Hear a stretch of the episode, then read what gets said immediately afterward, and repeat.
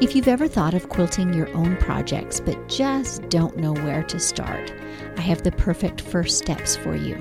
I've put together a PDF guide. I call it Three Steps Toward Freehand Freedom. These are the baby steps, but they can help you move past your overwhelm and show you that, yes, indeed, freehand quilting can be learned. So if you'd like to snag this PDF, there's a link in the show notes, or if you're an Instagram user, just message me three steps. That's the number three, S T E P S, and I'll send you that link. Let today be the day you get started. I would say the bullet journal was life changing to me because it just helped me see what was going on and what needed to be done, which was kind of the story of my life. I wrote this down just so I could share it with you. Um, what I've learned is I needed to be content and grateful for the space and equipment and materials that I already had and just appreciate those and use them to their fullest. And then I tried to acquire better things, but I didn't waste time coveting them.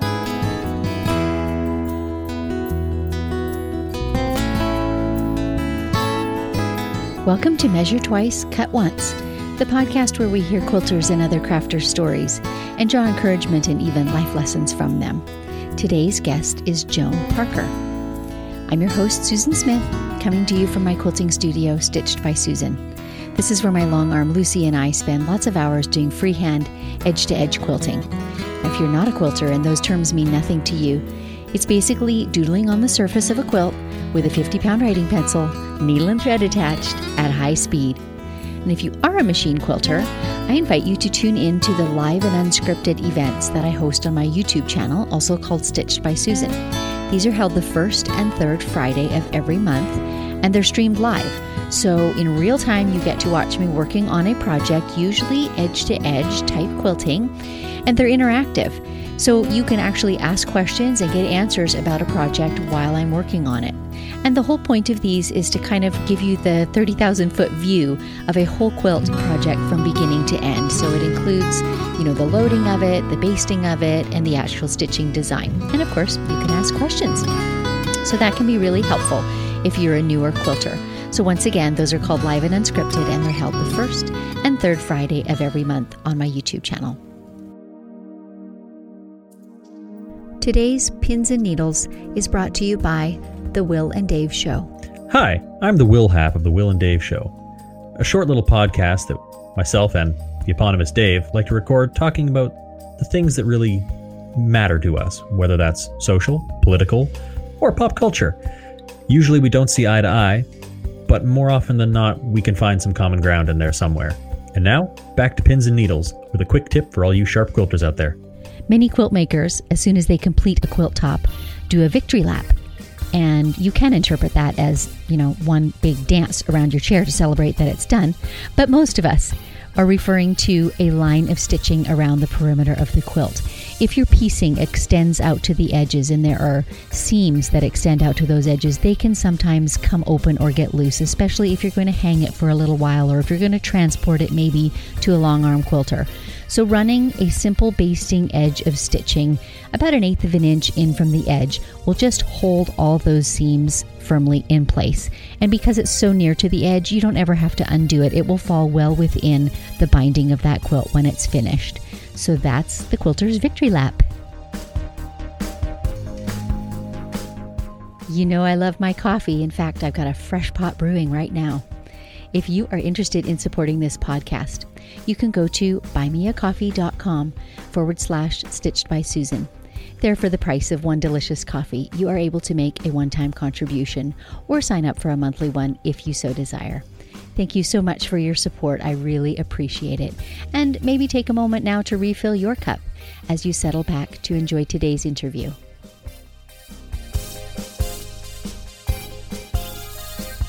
Today's guest is Joan Parker. Joan has been making many quilts for many years, all while raising and homeschooling eight children. Her story is one of great creativity, and her creations were often propelled by either financial need or the desire to serve and help others or just as a creative outlet. And honestly, she has a mother heart the size of her whole state. Plus, she's got some great tips for a bullet journal to corral your project to do list, so you won't want to miss that. Well, Joan, welcome into my studio. I'm so happy to have you here. Thank you for having me. I've been following you for a while and I'm very excited about sharing how and what I've learned. This is so great.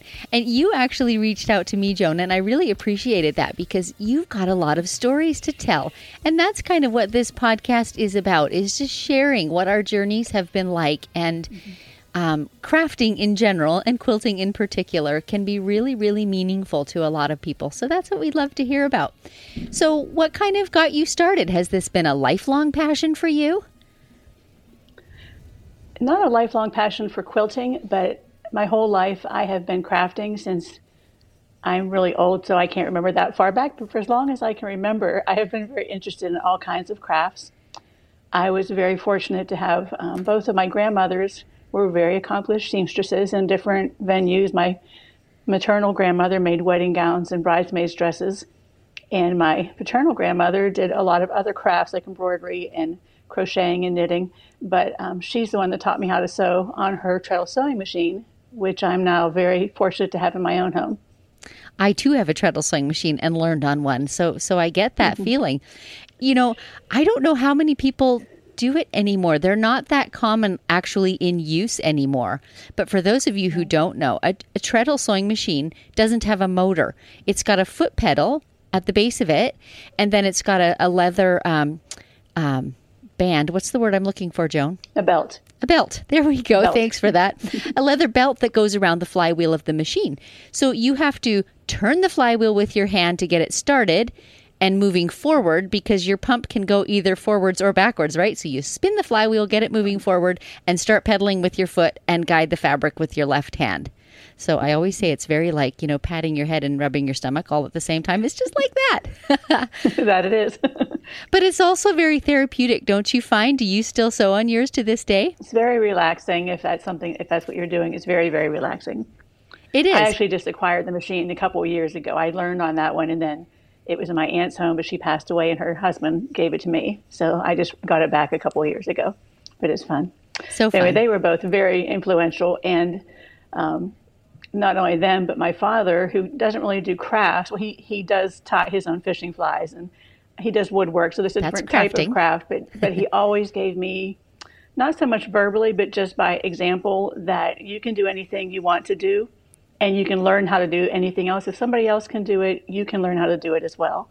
And that has kind of spurred me from my childhood into, um, because not being braggadocious because it's just a fact. I've only taken one class in my entire life on quilting, and I was mistakenly, uh, I was led to believe it would be about piecing and quilting and the whole, you know, quilting process, but it was only for hand quilting. Um, but I used that as much as I could. And anyway, just uh, uh, what I want people to understand is that they can they can learn anything they really are determined to learn by practice and by finding somebody who already knows what they're doing and learning from them. Yes. And honestly, the doors are wide open these days because we have, yes. you know, we jokingly call it YouTube University. But the truth is that every skill, you can find someone teaching it. And further, you can even find a teacher that's your style. Like that's the thing about classes. I'm, I'm like you. I think I've taken two classes in my life. But, you know, if you're not fortunate enough to find a teacher that communicates the way that you learn, that can be difficult. But with digital right. options out there, you can find a teacher that sort of speaks your language. If you're a visual learner, way to go. If you're an audible yes. learner, you know, so that is just, that's a wealth of knowledge that is literally at the fingertips of anyone who wants to learn a craft. Yeah. I think a lot of people that I've spoken with personally have given up once they've taken a class because either the class was not the style let's use quilting for example. They didn't like the quilt they made or they didn't like the teacher's sample for a quilt. Maybe it was just the colors and they didn't realize they liked the pattern and they could choose their own colors. But a lot of people give up too quickly on that i think.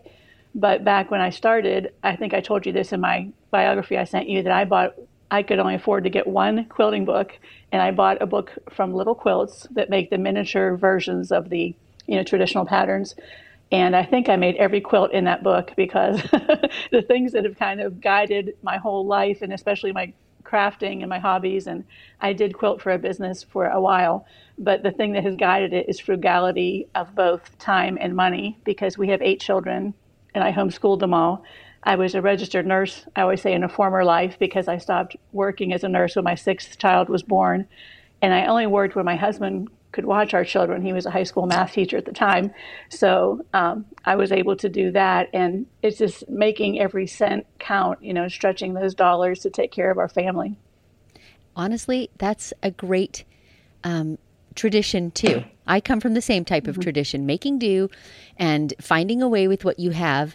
And I think really that sparks creativity because you mentioned earlier that you know often people will go to a class or see a see a quilt even on a packaged pattern or in a store and think mm-hmm. I've got to go buy that very thing. But when you can't go buy right. that very thing, then you start to think of other ways to make it your own with what you've got. And I think that can be really really creative.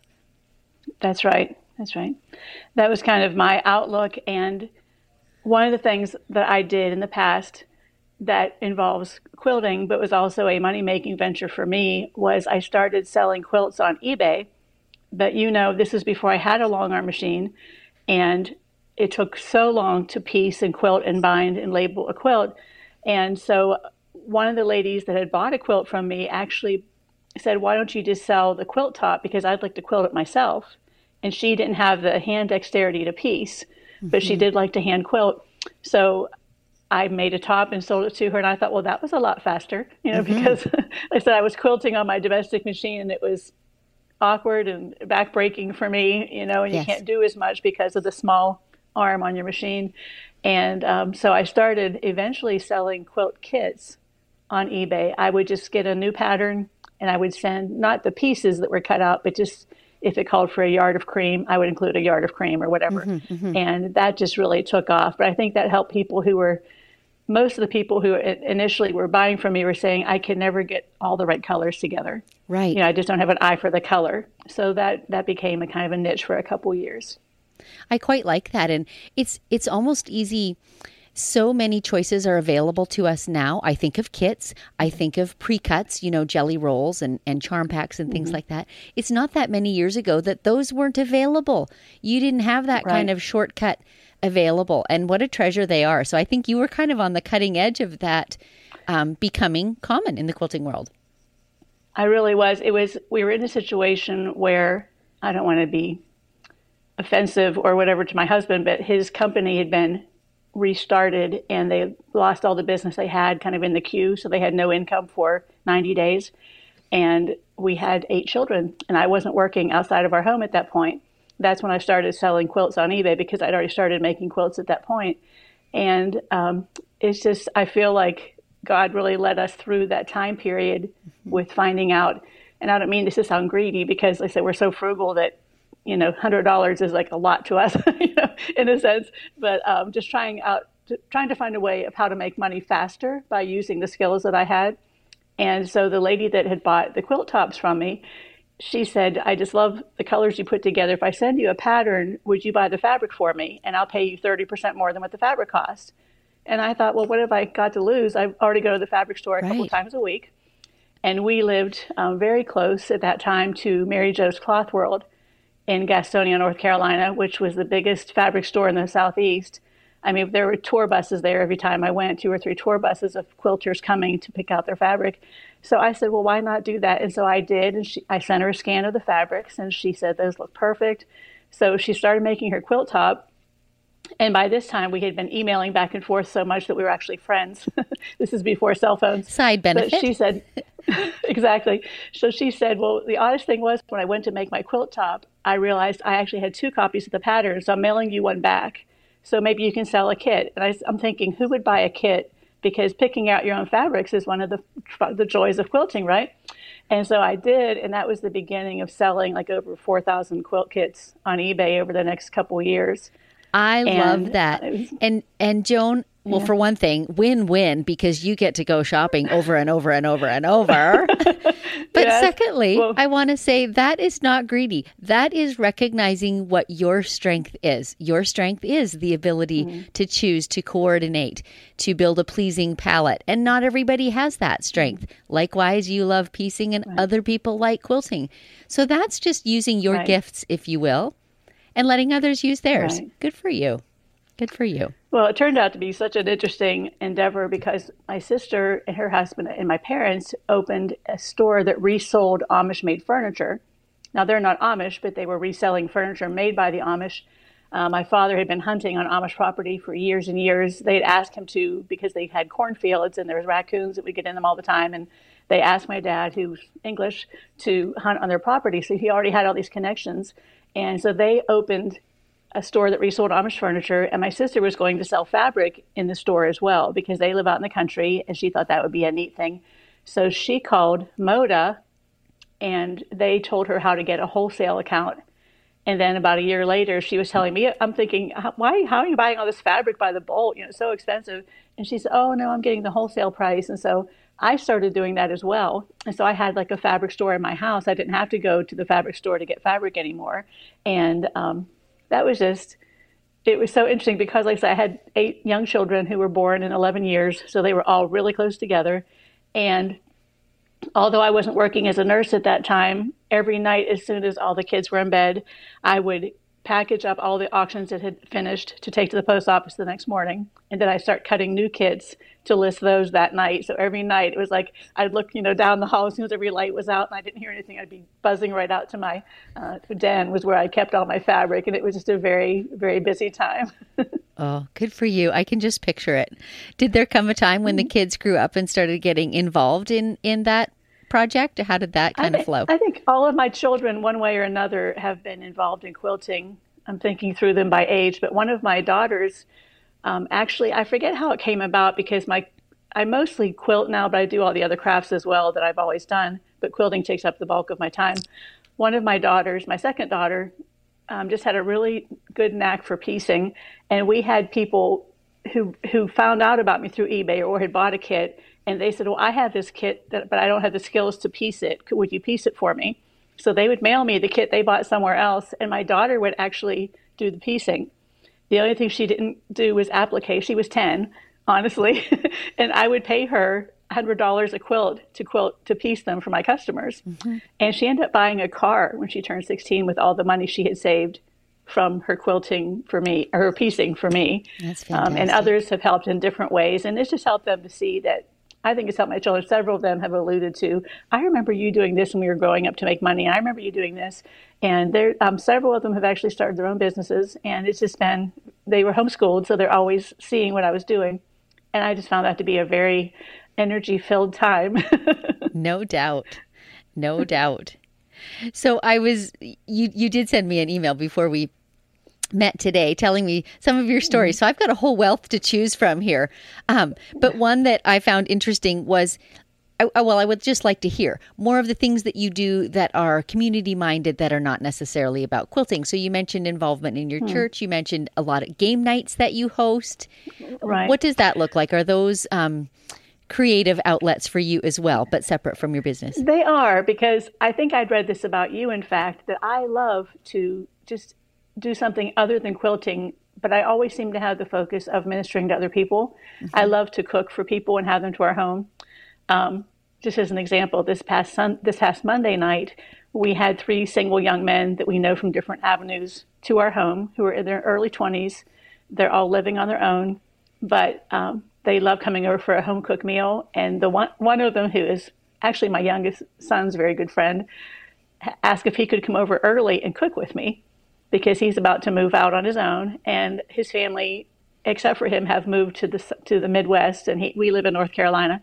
And he's been in our home so many times with my son, who just recently got married, um, that he just felt comfortable to say, "Hey, I'm, I have every Monday off. Can I come over? You know, can I learn how to cook?"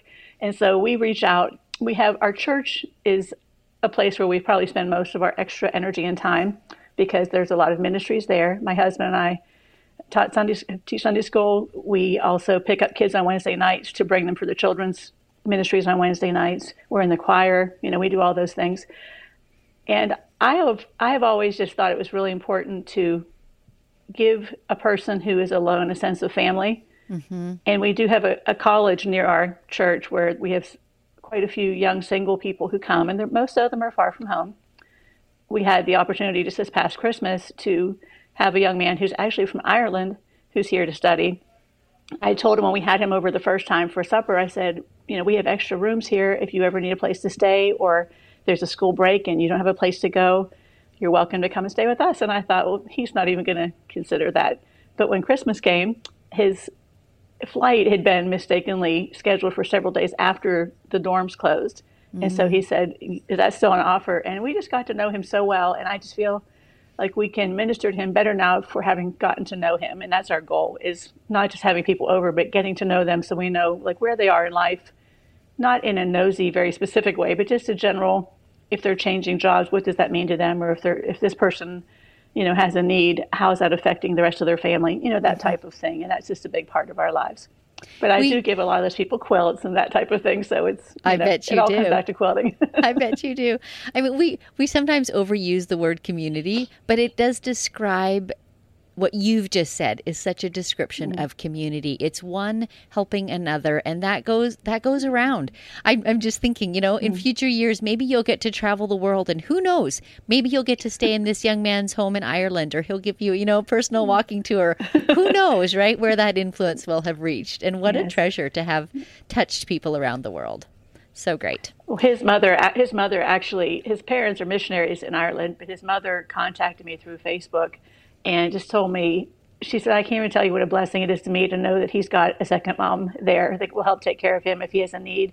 And actually, he's about to start taking driver's ed, and I'm going to be taking him to the DMV every day. So that was something she said, I just, that just gives me such peace to know that you're there. And we don't even know each other, you know, but we do now through her son. That's awesome. The world has just become such a small place, hasn't it? I just love that. It has. So, what are some of your recent finishes? Joan, what have you? What kind of quilts well, have you made lately? Um, Besides the I one for the young man one. from Ireland. yes, actually, he just doesn't have a quilt yet, but probably will. Um, I had a really interesting experience. We have a midweek church service. So last Wednesday, which I guess would have been the 19th, a young lady asked me how long does it take you to make a quilt? And I could tell just by the way she was looking at me that she just wasn't, pass, you know, making conversation. She really had a goal in mind. And her husband is a very good friend of my husband's, and they're young. He his birthday was yesterday, and she said, "I want to get." Or I asked my husband what he wanted for a birthday gift, and he said, "The only thing I really would ever want to have is one of Mrs. Parker's quilts." And she was like, "Well, good luck with that. You know, that's, that's something you asked for." But I had been piecing a quilt top. I just had it. It's the one I did your oakish leaves on as the quilting pattern. Okay. It's mostly a like a hunter green, and has strips of men's shirts, like just sliced and put in a real long strip from top to bottom of the bed of okay. men's shirts, like between one and three inches wide. Well, she said the thing is he only likes dark green, and he he likes your shirt quilts. And I'm thinking, I have Perfect. a top piece at my house right now. it's like, and I made it for our guest room to match the carpet or bring out the green in the carpet. But after I pieced it, I thought that's not really the right shade of green. So now what am I going to do with this quilt top? When she asked me about it last Wednesday, I said, you know, this is very coincidental and it probably will never happen again. But I happen to have the exact quilt top that he wants laying on my quilt frame right now. So I ended up quilting it for him. And then she invited us over for lunch yesterday for his birthday without him knowing. And he was just so surprised. And he said, I just can't believe that you actually made me a quilt. And I'm thinking, well, it's for you, but I didn't exactly make it for you. so that was just a very interesting happenstance. And I was watching you do one of your live and unscripted, which I just love. And thanks to Dave, I'm sure he's participating in this as well. But I was watching you do the oakish leaves, and I just thought I have got to learn how to do that. So I'm just a self learner, self taught. I just sketched it out a couple times and then just went to town and used that. It was so good for a man's quilt. But that's my most recent finish. But I always have, I have a bullet journal um, I know you can see what I'm doing here, but I have a bullet journal. I'm going to show you a page that this has changed my life. My sister mentioned this to me last, the beginning of last year, and I don't know if you can see this, but I have like a across the top. It has you know, the recipient piece batted or backing, quilting, and all that. And I just fill in with colored pencils. I go across like a bar progress thing, um, and it helps me keep track because I do quilt for customers. I don't really seek the business, but it comes to me through word of mouth or somebody that you know does piece. A friend will say, "Who quilted that for you?" and then I'll get a quilt top from them eventually, um, and that helps me. My bullet journal helps me keep everything in the queue. Like somebody right. brought me a quilt yesterday, a quilt top So I'll just jot them down there. The next person when I get to doing that, you know, so that, basically, that way helps me keep things more organized. Basically, you've got columns for all the processes in making the quilt, right? And and then right, each the quilt, and, and and for those who obviously can't see it, it's just lined paper, just a lined paper notebook. And so then down yeah. the page, you put record the different quilts, and then as you complete exactly. the processes, they get ticked in their little colored pencil, so you can see the progress exactly. of each quilt. Love that. Love that. Right. Well, this is called a bullet journal. It has just little dots on the page, like every quarter inch. There's no lines. You write, you put your own lines in. You actually okay. develop your own pages. Um, but what's neat about it is I do a lot of antique quilts or vintage quilt tops that I find at different all different places. And there's actually a repaired column on there. So obviously, if I'm making a quilt, I'm not repairing it. So that's already checked off, which is a nice feeling.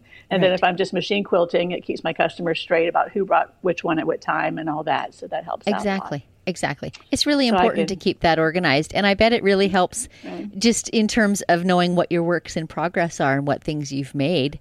Exactly. Um, exactly. That's when you said, "What's the th- last thing you've made?" I said, "Oh, right here. I just finished this green, you know, racer stripe thing yesterday." Yeah, and it Perfect. helps because at the end of every day, I do sew a little bit every day on my sewing machine, and that just helps me really relax, and it gives me some you know, sense of accomplishment. So at the end of the day, I will jot down what I sewed on that day or what I quilted that day. And part of the reason I started keeping this is because, for example, I made my son in law, before he was my son in law, I made him a quilt because he was one of our adopted college students. And my daughter, after they got married, asked me if I'd make some pillow shams to match the quilt. And I couldn't remember what quilting pattern I had used, what thread color I had used. So I was at her house and I took pictures, but I was thinking I should really write this down because some people say, I love the quilting you did on my quilt. And I'm thinking, what did I do? Right. Because there's just so many. You know, I think last year I, I quilted over 50 quilts, and most 35 of those were my own that I either sold or gifted. But I just can't remember because of the variety of colors and patterns. Of course. That's been very, very helpful. Of course. Yes, I can see that.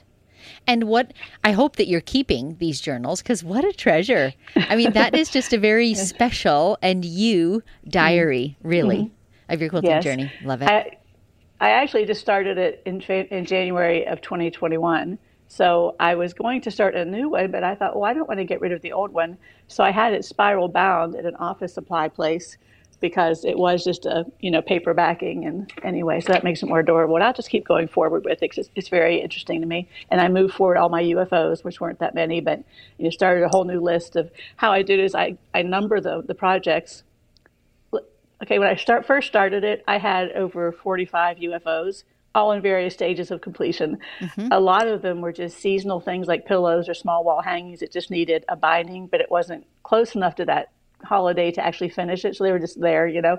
But I'm happy to say that I only had to move 10 forward from last year. And I started Legion, you know, last year. So I'm very happy that I started out with a very short list. But it helps me to really focus when I just have a little bit of time to work on something. I, I love that. easily see what's a quick finish. I feel like, you know, business coaches are always telling us you've got to write down your goals because that's how you get them right. accomplished. Clearly, that mm-hmm. works for quilts as well. Write them down, yes. know where you're at. They're in the forefront of your mind then. And sometimes you just see how little it takes to get to the finish line, right? And then it's done. Really, I, that's that's exactly what it worked out for me. And I love using it. It was easy to tally up at the end of the year how many people I quilted for, how many projects I did, you know, all that type of thing. Made it really simplified my quilting time so much. I love that. Love it. Okay. Well, I was going to ask you in closing what your little gem is, and maybe it's the, the bullet journal, but maybe you have another one. Is there some little kind I, of gem of wisdom that you'd like to share with our listeners before we go? Well, again, I would say the bullet journal was life changing to me because it just helped me see what was going on and what needed to be done, which was kind of the story of my life.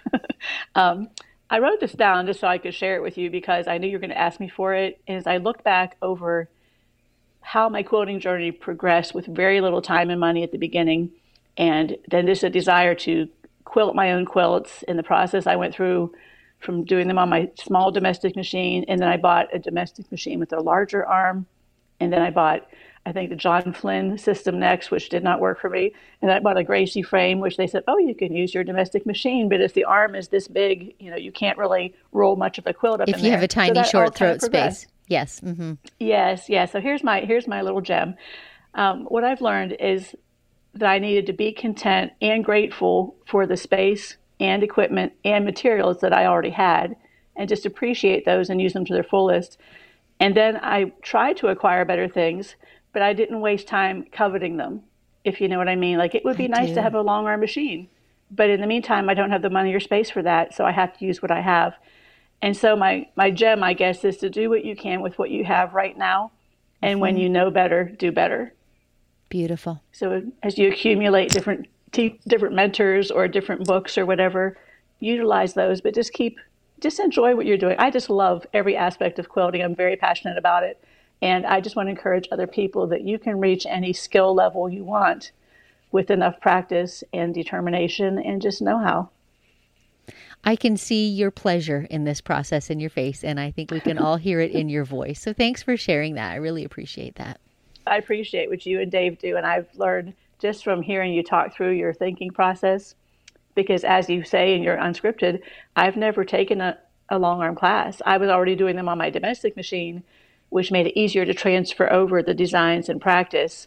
You know, it's different. Instead of pushing your material around, you're pushing the machine around. But mm-hmm. it kind of easily flowed over for me. So I already had kind of a leg up for learning that. But there's just so many aspects of long arm quilting that just in the past few months I followed you, I was like, well, I do that, but now I can see why it's a good reason because she does it too. Well, thanks for that. I appreciate it. Thanks so much for being here today. It's been a pleasure. Thank you for having me. Listeners and quilting friends, thank you for tuning into the show. If you enjoyed this podcast, do consider leaving a review on Apple Podcast or the podcast app of your choice. It really helps other listeners to find the show so they can enjoy these stories too.